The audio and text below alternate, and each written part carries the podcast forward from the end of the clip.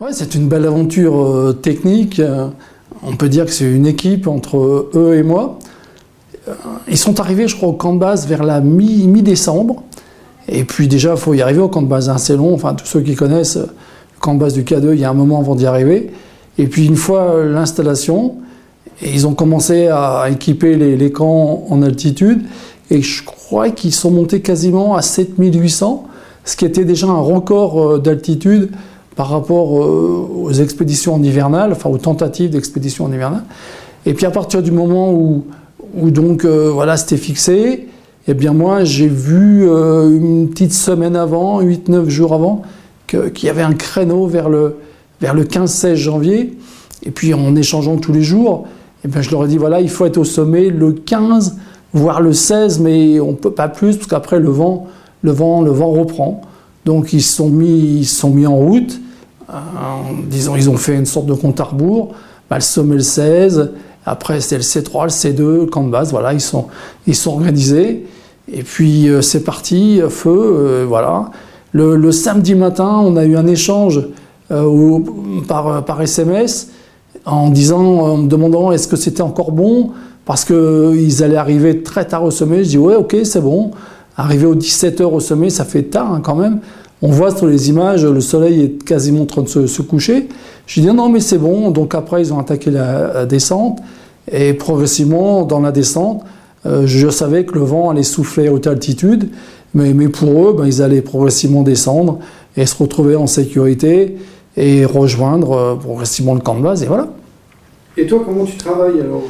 Ben, Comme d'habitude, euh, surveillance des cartes, surveillance des cartes que me donne l'ordinateur, analyse de ces cartes, euh, avec minutie évidemment, et à partir de là, j'en extrais une prévision, et surtout, c'est une surveillance.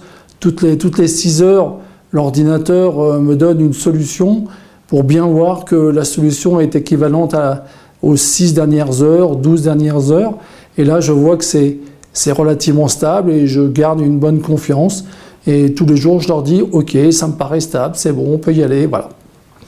Et du coup, est-ce que tu es stressé tout le moment où tu leur dis, vous pouvez monter au sommet à 17h Est-ce que tu es un peu tendu ou... Non, ça va, ça va. C'est, c'est une sorte d'habitude, même si l'enjeu, le défi, le challenge est, important, hein, bien sûr, mais ça va. Et puis, et j'ai pas affaire à des rigolos, c'est des gens sérieux, c'est des gens très forts, des gens organisés, il y a, y a, une structure, il y a une hiérarchie, et ça, ça permet de, de fonctionner.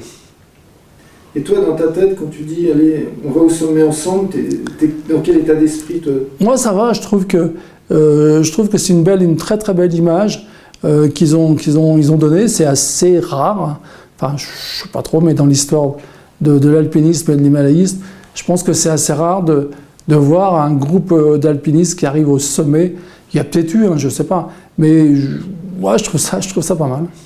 Oui, je parlais de toi. Ah, mais moi, ça va. Moi, ça va parce que c'est une certaine habitude quand même. Et, euh, et puis, j'avais confiance dans les, dans les informations du, du modèle, enfin, des cartes météo. Les cartes météo étaient bien stables, il n'y avait pas trop de divergence. Et je me suis dit, c'est bon. Je savais que le vent fort revenait le dimanche 17 dans la mi-journée, l'après-midi, le soir. Après, ça allait, ça allait souffler bien fort, mais ça va. Parce que sur les images, on ne voit pas du tout de vent. Hein. Oui, c'est impressionnant, ouais, parce qu'il y avait, il y avait 50 km à l'heure. Mais si tu veux, comme le vent il a soufflé monstre fort les, les jours d'avant, à mon avis, il n'y avait plus trop de neige à arracher. Donc on ne voit pas trop de neige voler. Et ça doit être tellement dur avec le vent euh, qu'il n'y a, plus grand-chose à enlever.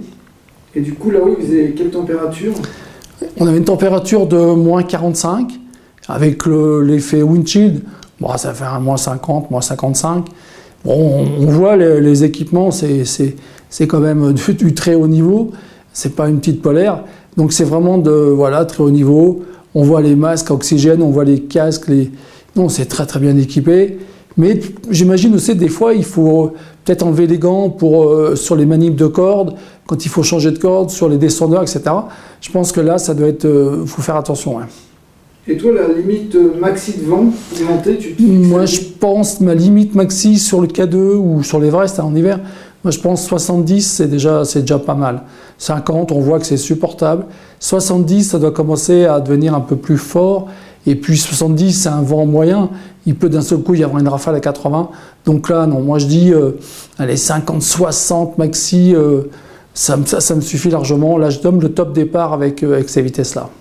Et là, tu continues à router des gens sur le K2 en ce moment-là Oui, bien sûr. Il y a aussi une expédition d'un Islandais, John Snorri, qui va tenter avec un Sherpa pakistanais, un guide pakistanais, son fils d'ailleurs. Et puis il y a les clients de Seven Summit qui sont là pour essayer le, le, K2 en hiver. Ça paraît surprenant, mais l'agence a, des, clients qui, sont venus ben, pour, pour tenter, le, tenter le sommet en hiver. Et toi, un prochain créneau là, que tu as vu Il y a un prochain créneau pour le 25 janvier, mais c'est 24-25. Mais avant, il y a eu une super grosse tempête avec une tempête au camp de base, rien qu'au camp de base des vents de 150 km à l'heure. En altitude, on est à plus de 200. Donc euh, ça va, je pense que ça va user les organismes. Et là, je pense que la fenêtre du 24-25, elle est beaucoup trop courte. Par contre, sur euh, déjà début février, on, sent qu'il y a le, jet stream, c'est ce, vent fort en altitude, on sent qu'il a tendance à mollir un peu. Donc il y aura, aura d'autres fenêtres. Et puis ça va aller vite hein, parce que la, euh, je veux dire, la, saison d'hiver va se terminer à la fin février. Donc euh, voilà, il nous reste un mois, un mois, cinq, cinq semaines. Donc à surveiller. Et, euh, et toi, c'est longtemps que tu travailles avec Seven Summit? Oui, c'est une, grosse, une agence vraiment, euh, voilà, c'est la plus grosse agence du, du, Népal. Et voilà, ils emmènent des, des gens sur les 8000 sur, le, sur le Népal, sur, sur le Pakistan. également, je les vois en Alaska, je les vois en, en Antarctique. Hein, ils ont vraiment un très très gros savoir-faire un, peu partout. Est-ce que tu es fier d'avoir goûté la première expérience d'hiver au K2 ben, disons, Oui, on peut, on peut dire ça, parce que c'est un petit Français à 6500 km euh, qui aide, euh, qui aide, oui, on peut, on peut dire le mot, euh, sur le dernier challenge en Himalaya, le dernier défi. Oui, je trouve ça, je trouve ça plutôt gratifiant, oui, voilà, on peut, on peut dire le mot.